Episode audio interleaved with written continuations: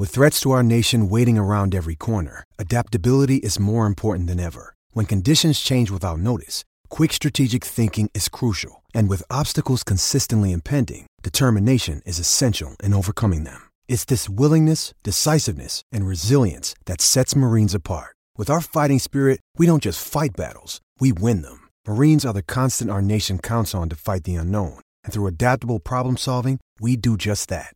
Learn more at marines.com. Love this podcast? Support this show through the supporter feature from Acast. It's up to you how much you give and there's no regular commitment. Just hit the link in the show description to support now.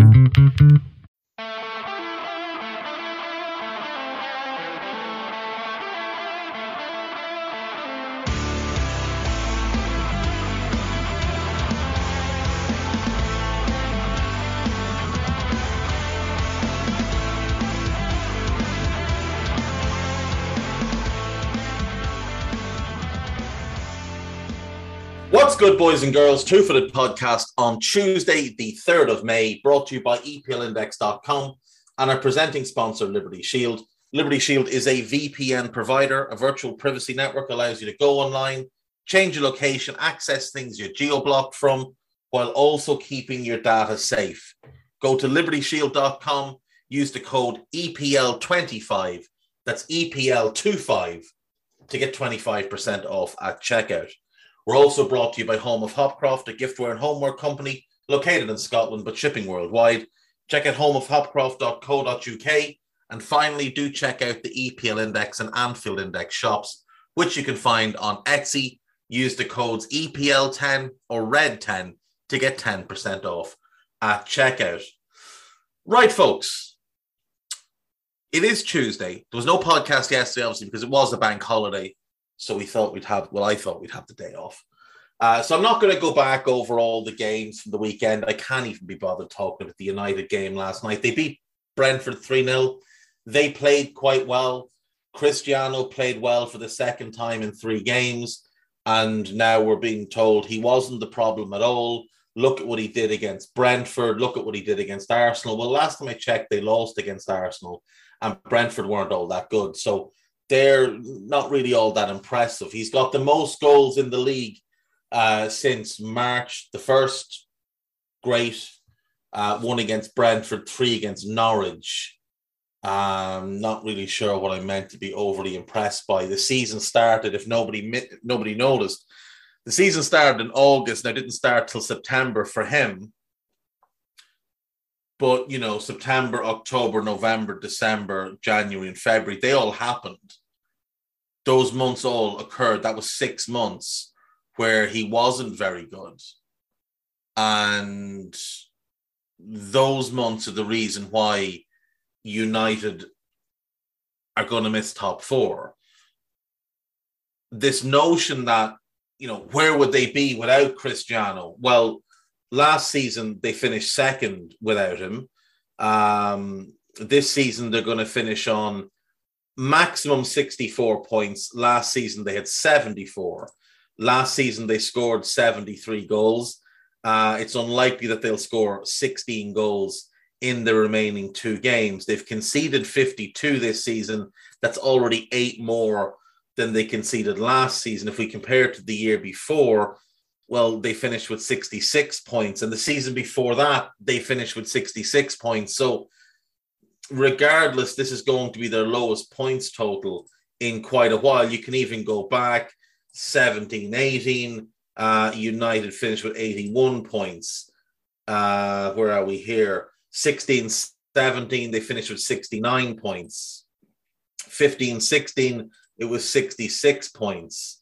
And 70 points in 14-15. So United are going to finish with a much lower points total than they've had in recent years. Their goal scoring has been significantly worse than recent years. So I don't really... They're going to finish with the same points total they did the year of David Moyes. The year of David Moyes, which I believe is their lowest points total in the Premier League era, because Ferguson was there before that and he would have murdered people if they finished with 64 points. I would imagine this is close on the worst defensive record they've had in the Premier League era. I'm certainly not seeing anything to threaten that view. Oh, no, I tell a lie, 18-19, they conceded 54 goals. Well, they might well get to that this season. So it would be the second worst goal-scoring season in the Premier League era. Goal-conceding season in the Premier League era. And again, in terms of goals scored, I think there was one Mourinho year where they scored, 54 goals. So again, this would be probably their second worst goal-scoring season.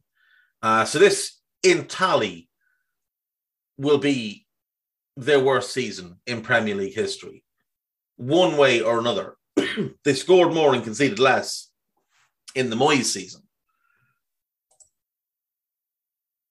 So I'm not sure there's any case to be made that this season he has helped anything. It's going to be their worst Premier League season.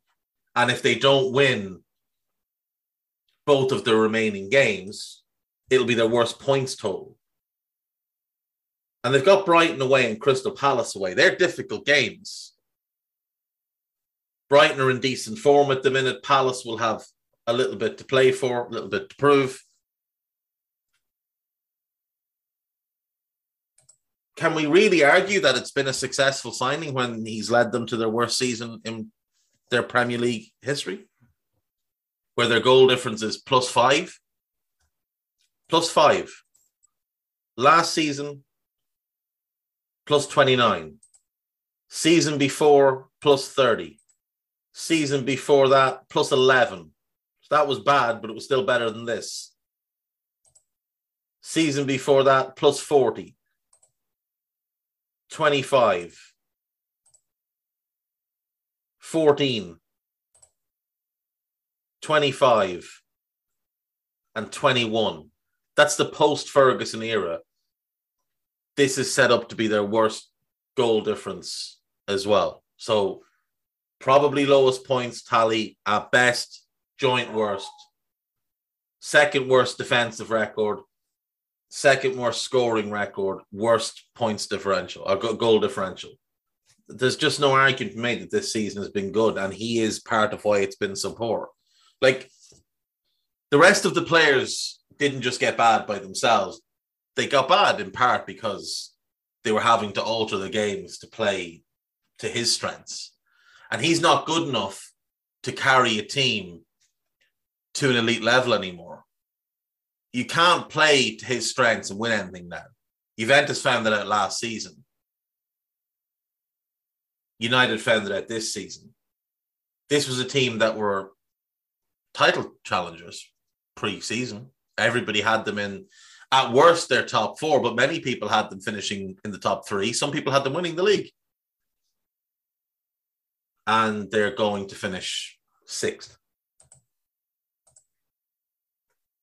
And the only reason, by the way, they're going to finish 6th is because West Ham have fallen apart in the second half of the season, because their owners didn't back Moyes in January.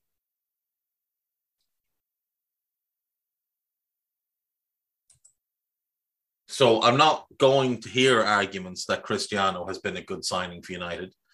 I don't want to hear where would they be without him, because they were doing absolutely fine without him. They were better without him.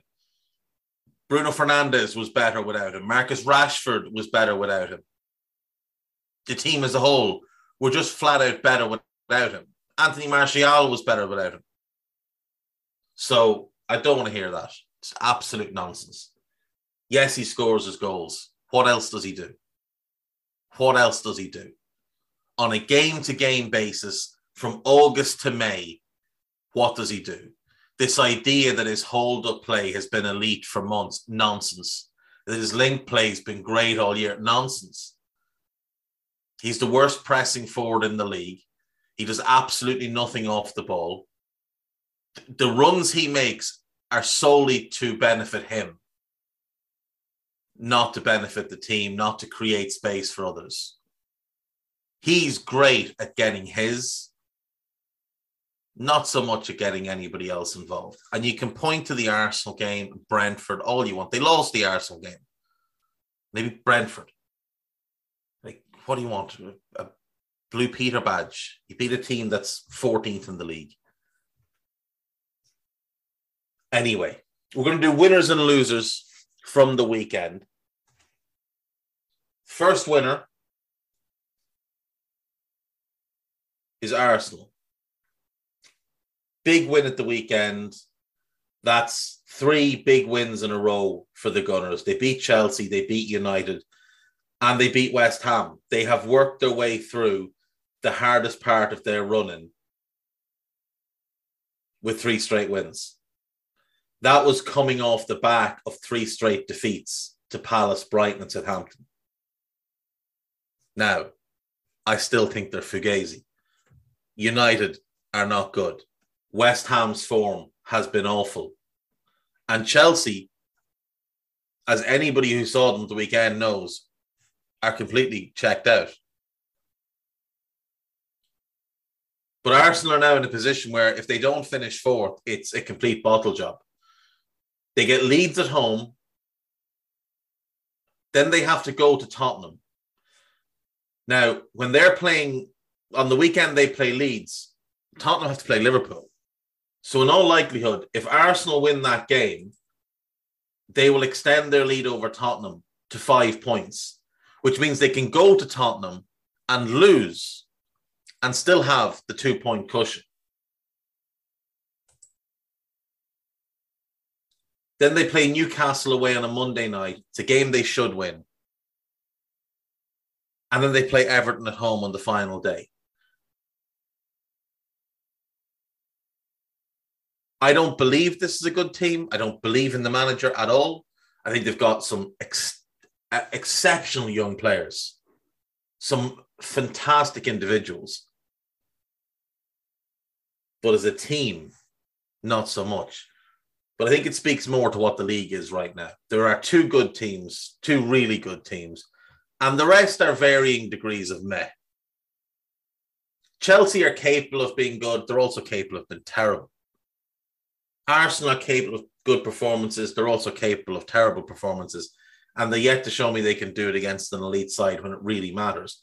Now, the last three results are impressive, but Chelsea haven't looked like an elite side in a while. United certainly aren't an elite side. And like I said, West Ham's recent form has been shocking. So they're going to probably get top four this year. And that's massive for them.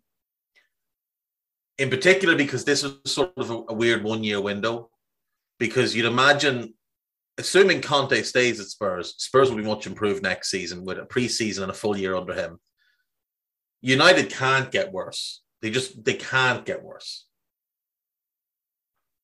And without European football, or at least without a Europa League run, West Ham should be improved next season as well. You'll also get an improved Leicester City next year. It'll be interesting to see what Newcastle are like next year. You'd imagine Villa will be improved next year. So the league is going to get tougher next year. And in particular, that battle for fourth is going to get tougher with Tottenham and United expected to improve. But the gulf of 19 points from second to fourth really does speak to where the league is at the minute. But Arsenal, big win. All they can do is win their games. Win 3 of your last 4 and you are going to be in the Champions League next season. That's it. Simple as that. Barring a miracle where Tottenham beat Liverpool,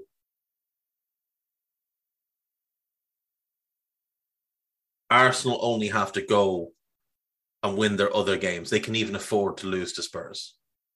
If Spurs draw with Liverpool, Arsenal can still lose to Spurs and qualify as long as they win their other 3 games. So they're the first winner of the weekend. Second winner of the weekend, I'm going to say Burnley. To come from behind the way they did late on at Watford, showed massive fight, showed real determination. And I think I think, should be enough to keep them up. They've still got 4 games left, but Villa at home and Newcastle at home are games I'd expect them to win. That'll get them to 40, and I think they'll be fine. It wouldn't surprise me if they got something at Villa Park. They might even draw both games, Villa. I think they'll win one of them and probably lose the other. But I think Burnley should be okay. They're in the best form of anyone at the bottom of the table right now. 10 points from their last 4 games is really big at this point in the season. As far as losers go, West Ham, first big lose of the weekend, losing that game to Arsenal. It ends any chance they have of not just Champions League football, because that was done and dusted, but they're not going to make Europa League for next season either. Unless they win the Champions League, or the Europa League rather, they're going to be playing Conference League next season, which isn't ideal. And even that's at risk, because Wolves are only 3 points behind and have a game in hand. Now, West Ham's last 3 games sees them play Norwich, Man City, and Brighton. That Norwich game could be tricky depending on what happens this week against Frankfurt. If they win against Frankfurt and they're in celebration mode, Norwich could sneak up on them. If they win against Frankfurt, they're not playing any first-team players against City, because the final of the Europa League would be 3 days later. And then the Brighton game will be neither here nor there. So they might throw that the rest of the season away domestically. Wolves have a really tough run-in, but if they beat Norwich, even if they lose the other 3 games, which are Chelsea, City, and Liverpool, and the goal difference works its way out, they could end up getting 7th. They could also beat Chelsea because, well, Chelsea are a bit poor at the minute, but Wolves have lost 3 in a row. I don't really expect much from Wolves. I expect West Ham to finish 7th and end up in the Conference League. But West Ham's form, it just has fallen off. Like, if you look at them up until the 21st game of the season, the 12th of January, they were in the top 4. Then they lose back-to-back games at home to Leeds and away to United. Away to United didn't seem as bad a result at the time, but at home to Leeds was terrible. They draw away to Leicester. They draw at home to Newcastle. Bad results, especially that Newcastle one. That was before Newcastle really took off. Losing to Liverpool's fine. Losing to Tottenham's fine. The defeat to Brentford, not good. Draw at home at Burnley, not good. Lost away to Chelsea. Lost at home to Arsenal. Since the middle of January, only 4 league wins. 3 draws. 7 defeats in their last 14 games. 7 defeats in their last 14 games. They only lost 6 in the first 21.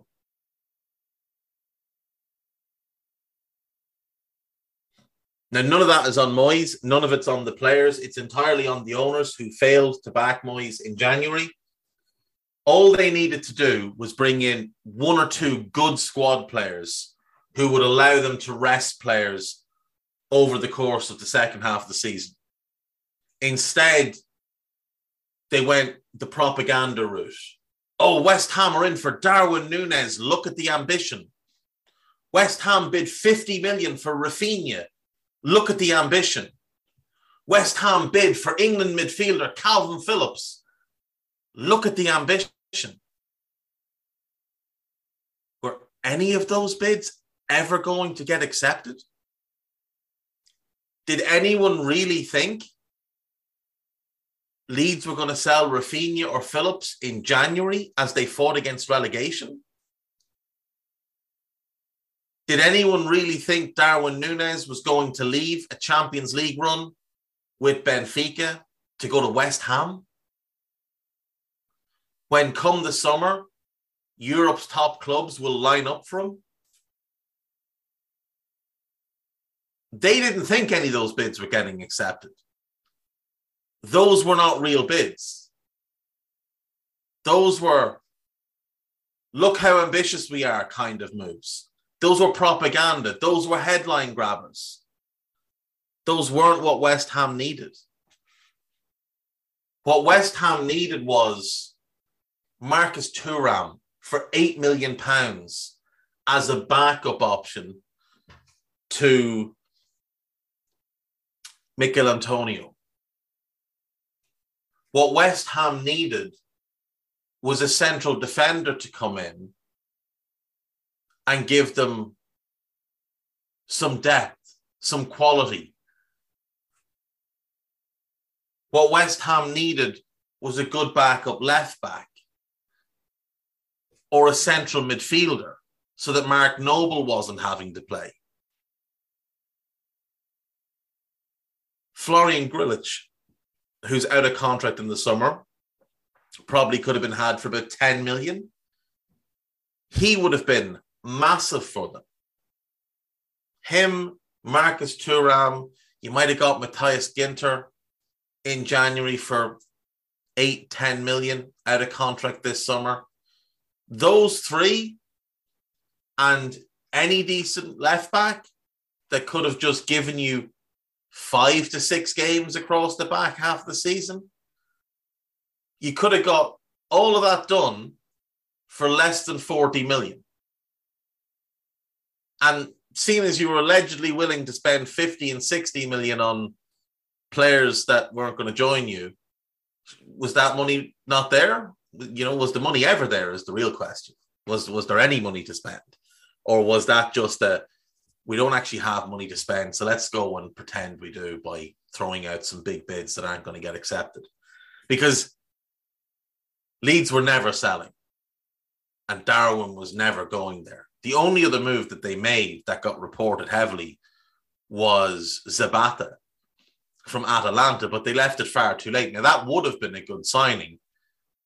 It was a loan, I think, with an option to buy. Newcastle had also tried to buy him. But there were so many good options out there in January.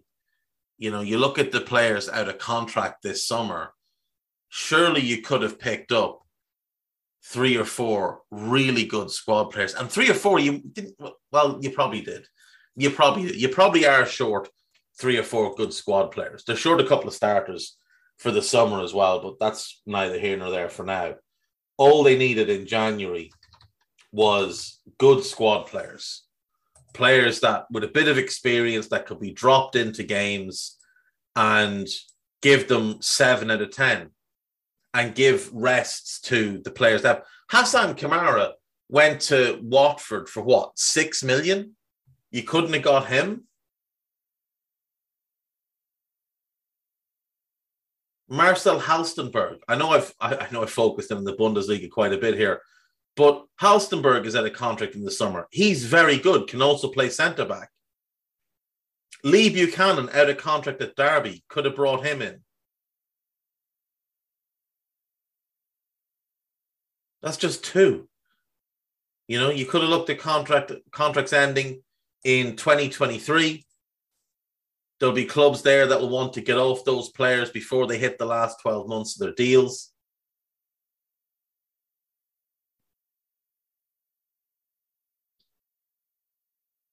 There was no reason at all that West Ham couldn't have added good squad players in January. There was plenty of options out there. Now, I think they want Tarkowski. I think they've got eyes on him. You weren't going to get him in January on the basis that Burnley couldn't afford to let him go. But like I said, Ginter was out of contract. Luis Felipe of Lazio out of contract. Jason Denier of Lyon out of contract. Dan Axel Zagadou, he's young, he's a little bit inexperienced, but he's a decent player. Nicholas Stark, Hertha Berlin, solid player. There were a lot of centre-backs available in January that West Ham could have brought in, and brought in at reasonable fees. Same thing goes in midfield. There were midfielders out there, whether they were running at their contracts or not, it doesn't really matter. You are meant to have a scouting department. I would imagine they gave you a list of players.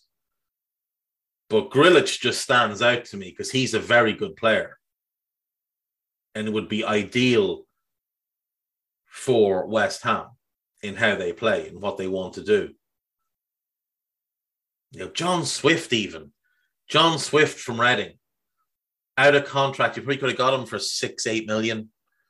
There was just so many options, and they missed the boat, and it's hurt their season. It killed their domestic season. And I'd imagine Moyes is furious. Now look, they still have a big chance of turning around that deficit in the Europa League, getting themselves to the final. And in the final, anything can happen. I think they beat Rangers. I don't know if they beat Leipzig, but I think it'd be a really good game. But yeah, West Ham have to go down as my first loser here. My second loser, I think Leeds. For them to lose the way they did, and also Burnley and Everton to win, it drags them right into that. They might be the one that goes. When we look at the remaining games, they've got Arsenal. You don't expect anything. Chelsea, maybe, because Chelsea are playing terribly and they've got the FA Cup final a few days later, so they might rest a bunch of players. Then Brighton at home, and then Brentford away. You're going to probably need 4 points, maybe five. Maybe five. But if they could get a draw at home to Chelsea, beat Brighton, and then go and get a draw away to Brentford, that might be enough for them. Burnley, like I said, Villa, Tottenham, Villa again, and then Newcastle. And then Everton, they've got 5 games left. They've got a game in hand on the other two. They get Leicester away. Then that game in hand is Watford away. You just don't know at Watford. You really just don't know at Watford. Then they get Brentford home, Palace home. They're going to have to win both of those. And then Arsenal away. I still think it's Everton that goes, but Leeds are looking more and more likely. My third loser then is football, because football lost at Goodison Park at the weekend with what we saw. It was genuinely an embarrassment from both teams, genuinely, and the home fans.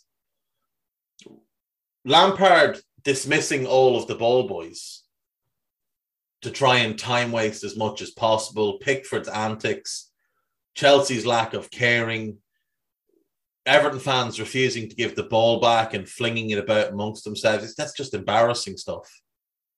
That is genuinely embarrassing stuff. So football lost in that moment. And if I was Thomas Tuchel, I'd be tempted not to play any of those players again, because most of them don't seem to care. They're my winners and losers for the week. I'm going to take a break. When we come back, there's not a whole lot. We've got some games tonight. We've got some gossip. I'll see you in a sec.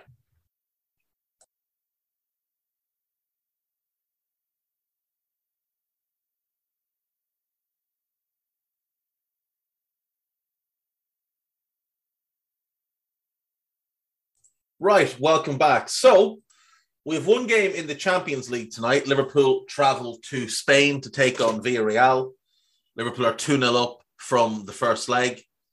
No Firmino for Liverpool tonight, but it looks like no Danjuma for Villarreal. Gerard Moreno, unlikely to be fit enough to start, will probably be on the bench, and Jeremy Pino's out. So that's 3 big attacking talents not there for Villarreal. Whereas Liverpool will have their starting 3, plus Jota, plus Origi. So they should be fine. Full strength in midfield, full strength in defence. The goalkeeper's there. You would expect Liverpool to advance. But you can't write Villarreal off. They are a good team. They are warranting of respect. They did beat Bayern Munich. They did beat Juventus. And they're capable of springing an upset.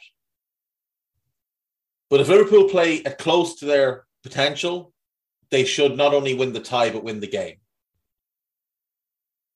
Klopp has decisions to make, right side centre-back, because you'd imagine, as Liverpool's team goes,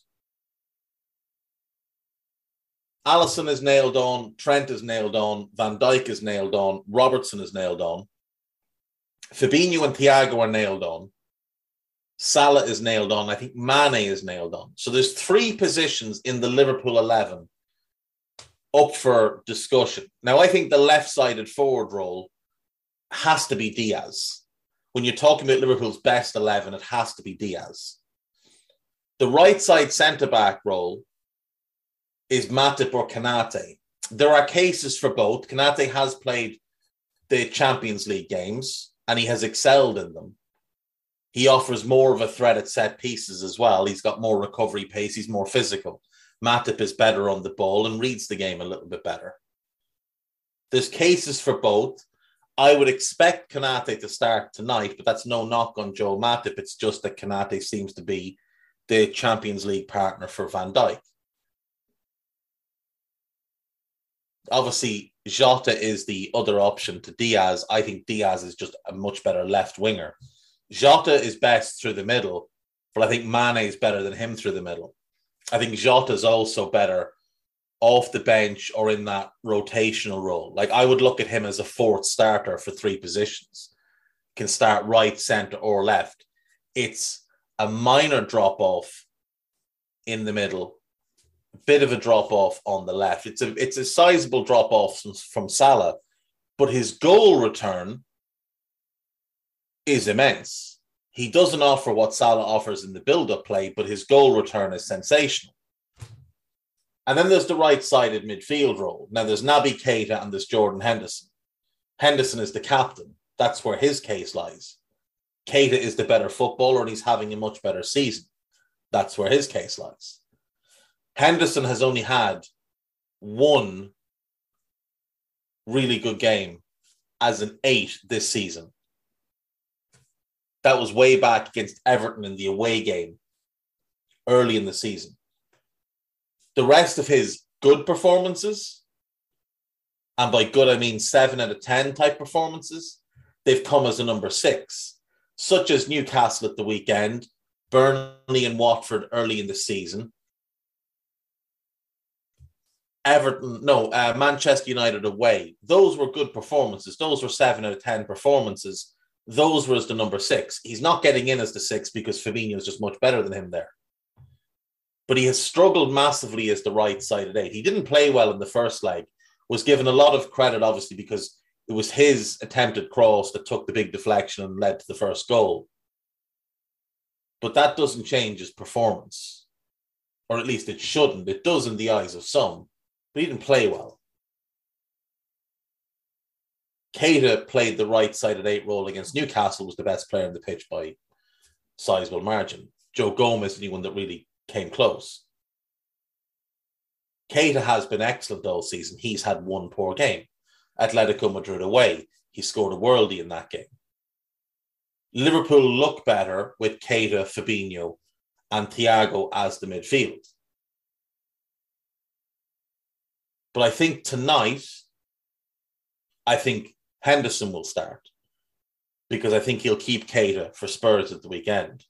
I think he'll want Keita, Fabinho and Thiago for the Spurs game. So I think Henderson will start tonight in that right-sided role. Should be a good game.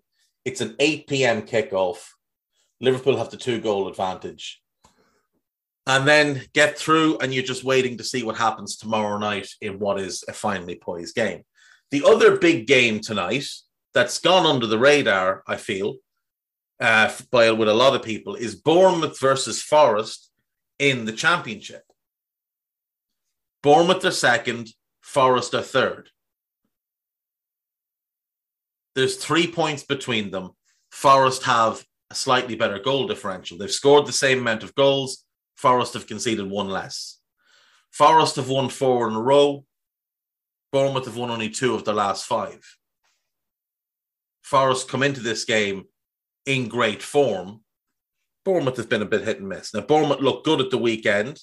Really impressive win over Blackburn, 3-0. Solanke and 2 for Philip Billing. But likewise, Forest looked unstoppable at the weekend and slapped Swansea round the place in a 5-1 win. When Steve Cooper took over, Forest were bottom of the league and looked like a team heading for League One. And it looked like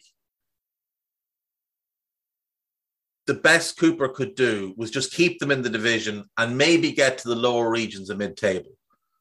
Instead, he's turned it around massively.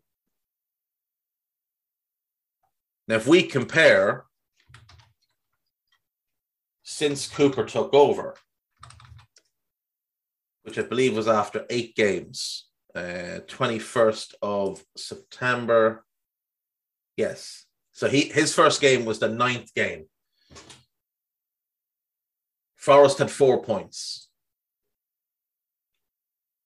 Bournemouth already had 18 points.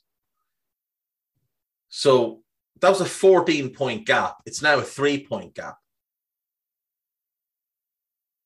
Over the past 36 games, Forest have outperformed Bournemouth by 8 points. That's really impressive. No, by 11 points. Excuse me, by 11 points. That's really, really impressive. Really, really impressive. But this game is in Bournemouth tonight, and Bournemouth know a draw is all they need. A draw will be good enough.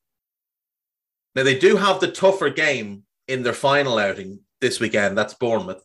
They play Millwall. It's at home, but Millwall are still in with an outside shot of the playoffs. It's a very long shot. They would need Luton to lose to Reading, and they would need Middlesbrough to lose to Preston. Lose or draw with Preston. And they would need to beat Bournemouth. But it's still there. It's still possible for them. The other alternative would be Sheffield United taking a heavy defeat against Fulham. Now, Fulham are already promoted as champions, so they'll be in party mode. But if Sheffield United lost heavily, Millwall could get in and Luton could get in. Luton got hammered 7-0 at the weekend by Fulham, by the way. Or last night, not the weekend, last night. 7-0. This is a team in the playoffs, and they're getting beat 7-0. That is mortifying. So part of me thinks Luton wouldn't be in any way sympathetic for them if they did drop out. When you lose 7-0, you're just an embarrassment.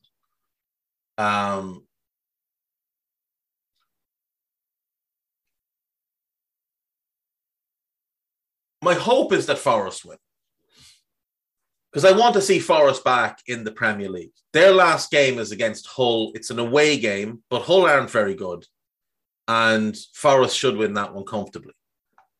So my hope is that Forest win tonight, beat Hull, and come up automatically, because I don't know. The playoffs are just such a lottery that I don't know that you can rely on the playoffs. Now, Bournemouth, I think, are better positioned to come up through the playoffs than Forest, because Parker's already been through the playoffs and won it once, whereas Steve Cooper has fallen short in the playoffs in 2 seasons before at Swansea. My actual hope is that Forest come up and Huddersfield come up, because Huddersfield play really nice football, and I've really enjoyed the bits of them that I've seen this season. Their manager is only young guy. He's only been there, 2 seasons? Corberon? Is this 2 seasons? Or 3? 3 seasons. No, it is 2 seasons. Yeah, he's only been there 2 seasons. I was unsure of him, I have to say. But he has done a very, very good job. He was working with Leeds under Bielsa. Huddersfield took the chance on him. I thought Danny Cowley had warranted being kept in the job. Last season did not go well for Huddersfield. They were an absolute mess. But this season, they've just been tremendous. You know, last season, they finished 20th, barely survived. This season, they're playing outstanding football and the results are going their way. And they haven't done it by spending a bunch of money. They've brought in some smart loans. But they've just scouted really well and picked up players off the fringes, picked up good free transfers that have paid off for them. There's no star names. There's no, one guy carrying the team. It's a group effort here. Danny Ward is having a career year for them. But outside of him, there's no one that's really blown away the competition. They're just a team that works really hard for each other, defends fairly well, scores enough goals to win games, and grinds things out. So I'd like to see Huddersfield up. I thought it was good when they were in the division the last time. It was just, something different. But look, I'd love to see Luton come up, even with the 7-0, because Kenilworth Road is just fun. And I think there'd be quite a lot of crying from the Premier League elite at the thoughts of a trip to Kenilworth Road. But yeah, we need a Forest win tonight. That's what we need. We need a Forest win tonight. We need Forest up automatically. And then the playoffs will play out how they do. But two good games tonight. The Bournemouth Forest game kicks off at 7. So if you want to watch it, you get the first half in. Then you can get 15 minutes of build-up for the Liverpool Villarreal game. Watch it and maybe watch the second half of Bournemouth Forest later on.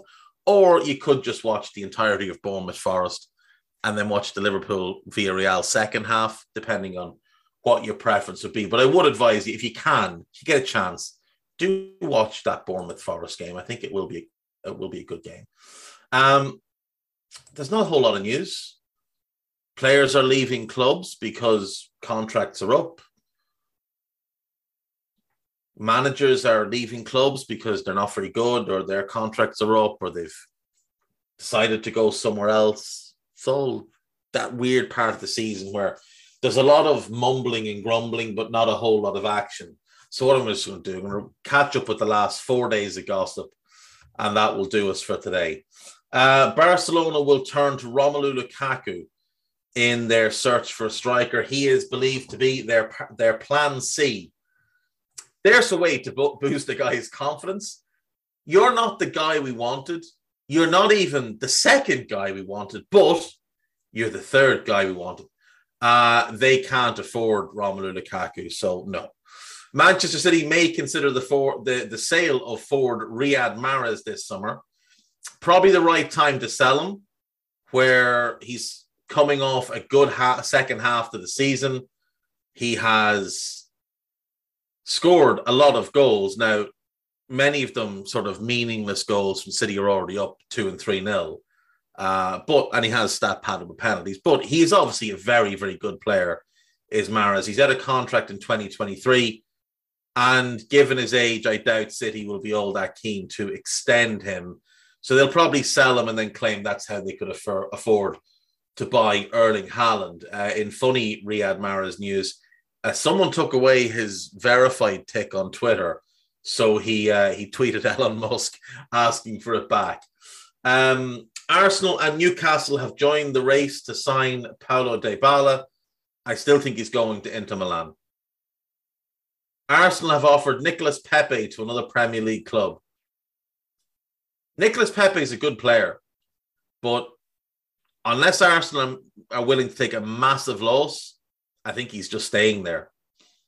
Pep Guardiola will not rush to extend his contract.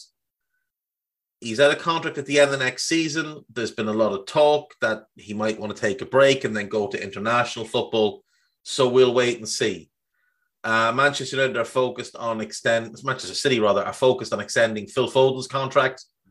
Yeah, well, why wouldn't you be? I mean, Foden is an outstanding young player. What I will say is that Peter Crouch's ponderance of whether Foden or Salah was player of the year is one of the more nonsensical things I've heard all season.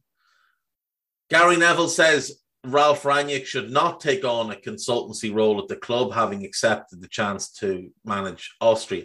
He is not going to be a consultant. His company are going to consult for Manchester United. Leeds United and England midfielder Calvin Phillips is set to change his agent in a bid to secure a move away. I have doubts. Phillips would reject a move to Manchester United out of loyalty to his boyhood club Leeds. I do believe that. Liverpool could move for Jude Bellingham. Yeah, I mean, another Keane, but he's not going to leave this summer. I just don't see him leaving this summer. I think next summer is the summer of Bellingham. Lazio are considering a move for Ruben Loftus-Cheek. Serie A would suit him. It would. And if they sell Milinkovic-Savic, you could see him fitting in there. Brighton manager Graham Potter intends to speak to Shane Duffy about his future when the season is over. Well, the answer is to sell him. He's rebuilt some of his value this season, so sell him. Potter and Roberto Mancini are on Tottenham's managerial shortlist should Antonio Conte leave the club. They might want to get a better list. Napoli are set to move for Aaron Hickey. Bologna have put an £18 million price tag on the player. Very, very good player. If there was a smart person running Everton, Everton would try and sign him, if they stay up, of course, because Mykolenko is a left centre-back in a three. Godfrey's a right centre-back in a three. Mina in the middle of a three would be strong. And then Patterson and Hickey as wing-backs would be something you can build on for the long term. Liverpool fans have moved to tweak the words of a chant to feature the name of Jurgen Klopp's wife after the German revealed she was key in his decision to extend. Arsenal right-back Cedric Soares has no intention of leaving, despite reported interest from Newcastle. Nonsense. And a bid from Porto. He's not going to leave because he's on good money. Newcastle will bid to make Matty Target's move a permanent one. That makes sense. Southampton and Fulham are among the clubs interested in Cameron Carter-Vickers. I don't think he's good enough to play in the Premier League. I've watched a lot of him this season. I think he's a good championship-level defender. I think he's been really good with Celtic. I just don't think he's a Premier League caliber defender. I think he's a championship-level defender, which is what plays well in the Scottish Premiership. So I think those clubs will be better off spending the money elsewhere. Barcelona are set to make a move for Celta Vigo Spanish left-back Xavi Gallen. Good player, but he doesn't really move the needle. Manchester City believe Pep Guardiola will sign a new deal in the summer. We'll wait and see. United and City are both interested in James Ward-Prowse. I can't see it. I genuinely can't see it. I don't see him at Arsenal. Newcastle I could see. I don't see him at Spurs. He's not good enough to start in midfield for any of those clubs, other than Newcastle. Now, he could start as a right-back for City in some games. Ten Hag, I just don't see it. I just don't see it. Maybe right-back. And again, for Arsenal, for Tottenham, maybe right back, but he's not getting in their teams in midfield. Cristiano Ronaldo could return to Real Madrid. Who cares? Genuinely, who cares? Manchester City and Manchester United are also competing to sign Pau Torres. I can see it for United, although I still don't think they'll sign a £60 million centre-back when they've got an £80 million captain who plays left-side centre-back. But maybe under Ten Hag, they can just wipe the slate clean. I have a tough time seeing City go for him when they have Laporte, who's better than them, and Nathan Ake, who's not as good, but he's a left-sided centre-back. Eric Ten Hag wants to sign Feyenoord left-back Tyrell Malacia for the Old Trafford club. United already have two left-backs. I'm not sure left-back is going to be a big priority this season. Chelsea are worried that Mason will leave the club under current government sanctions. The Blues cannot offer him a new contract, with Liverpool and Manchester City supposedly interested. I can absolutely see Liverpool being interested in him. He does profile well. The contract doesn't run out till 2024 though, so I just don't see that they won't get timed to a new contract. Borussia Dortmund chief executive Hans-Joachim Watzke says the club beat Manchester United to the signing of Erling Haaland in 2019 because they were prepared to put a release clause, which means he was looking for a stepping stone, which means he viewed United as a potential stepping stone, which it isn't good for United. Chelsea will look to offer Reece James a new contract once they have new owners in place. I'd imagine him and Mount will be the two priorities. Dutch midfielder Frenkie de Jong has been linked with Manchester United, but Xavi says that de Jong is the present and the future at Barcelona. Ousmane Dembele has a more lucrative contract offer from PSG than from Barca, but his preference is to stay at Barcelona. Real Madrid will take up their $33.5 million buyback option, Sergio Reguilon. I like him. He's not worth that type of money. I think Spurs would actually be happy if that happened, because I think they can go and replace him for substantially less. Wolves are open to selling Ruben Neves. I don't see it. I think he could leave, but I don't see them in open to selling. Crystal Palace are closing in on Lens and Mali midfielder Cheick Doucouré. Really good player. Really aggressive defensive midfielder. I do really like him. He'd be a great signing for Palace. Everton are interested in James Tarkowski. You could see it. Crystal Palace, Watford and Fulham are monitoring Cologne's 25-year-old German defender Timo Hübers. He's also been linked with Leeds. He's a decent player, whatever. He'd be fine for any of those bottom half clubs. He's not joining Watford because they're going to be a championship team. Newcastle have offered Sean Longstaff a 4-year contract. If I was him, I wouldn't sign it. To be honest, you're not going to play, not nearly regularly enough. Get yourself out of there. AC Milan have agreed a deal to sign Renato Sanchez for about €20 million, with €5 million added on. That would be a great signing for AC Milan, as long as he stays fit.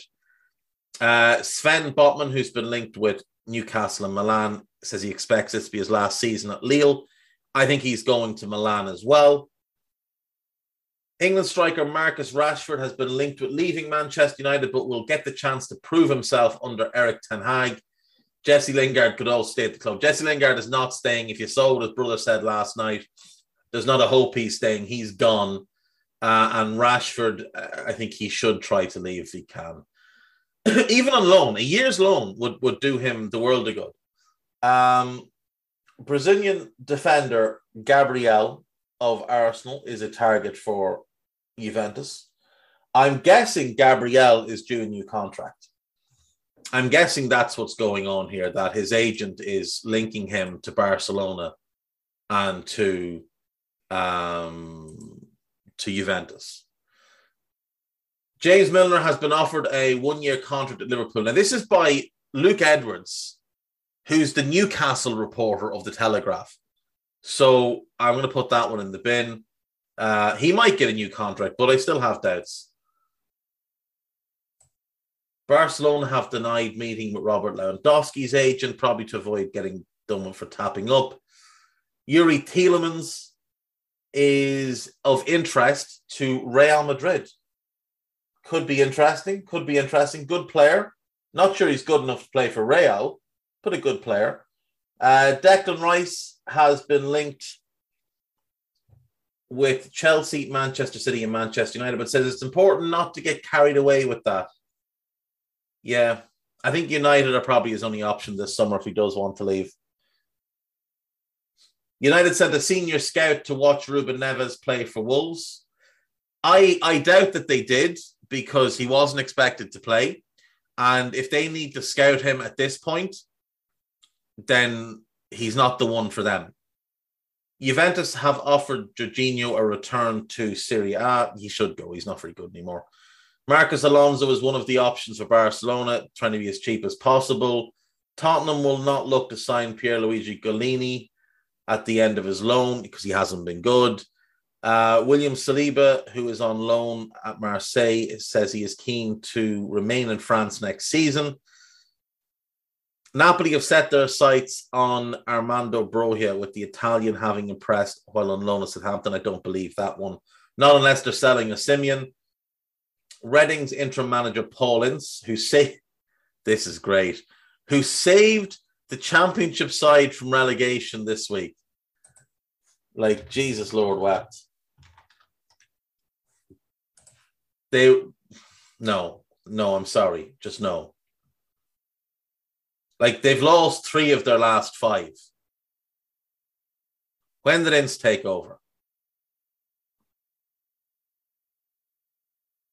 The 19th of February. They've lost 6, drawn 3, and won 3. I'm sorry, he didn't save them from anything. If they'd been going down, they'd still be going down. Luckily for them, Derby had all of the points deducted. Peterborough were inept, and Barnsley were inept. Otherwise, Reading would be going down. So no, he doesn't get credit for keeping them up. I'm sorry. Manchester United will have a free run at Declan Rice, with rivals focusing on strengthening other areas. There's no rivals for him. City don't want him, Liverpool don't want him, and Chelsea can't buy anybody. Everton would accept 50 million for Richarlison. I bet they would. I bet they would. For that £30 million player, I bet they would. Arsenal have renewed interest in Lautaro Martinez. I don't see it. I just don't see him as the fit there. The Gunners will announce New England Revolution and United States goalkeeper Matt Turner as a summer signing. That one's been done for months. Everybody knows that. Juventus and AC Milan lead the race to sign Jesse Lingard. No, they don't. No, they don't. Not at all.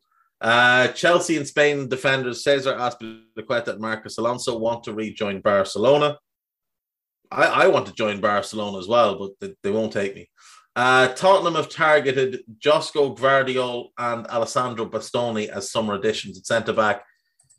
Gvardiol is realistic. Bastoni is not.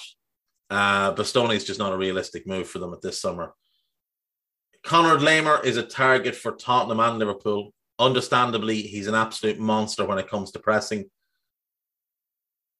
Sergei Milinkovic-Savic has been discussed as a possible target for United and PSG. I don't see him going to either this summer. He'd be an awful fit at United with Bruno. And I just don't know how you put him in that PSG team. Leeds will not make Calvin Phillips a new contract offer until June. I'm not sure what that is meant to imply. Probably waiting to see if they go down or not, I suppose. Ajax will reignite their interest in Steven Bergwijn, who said he's open to leaving the club. Understandable. Paul Dummett is set to sign a new contract at Newcastle. Has to be a quota thing because he's not good enough to play in the Premier League. Norwich are set to sell Max Ahrens. There'll be a queue of clubs for him. Barcelona will not sign Adama Traore permanently in the summer. They have suggested that they might. It's from Marca, which is basically a Madrid fanzine, so who knows. Tottenham, Leeds and Fulham are interested in Derby's former England under-16 winger, Malcolm Aboué. Poor Derby, just getting decimated.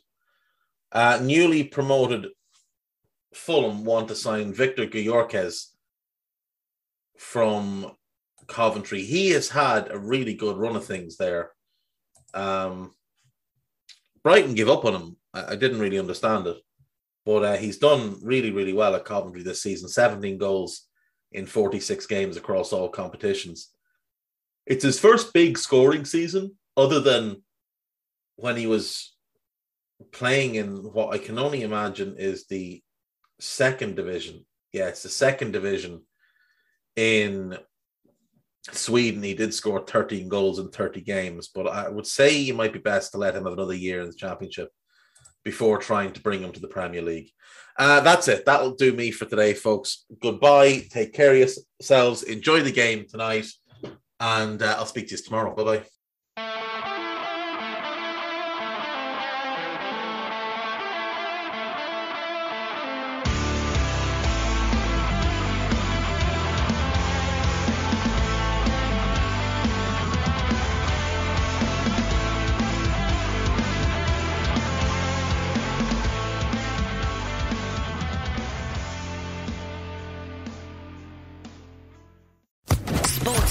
Podcast Network.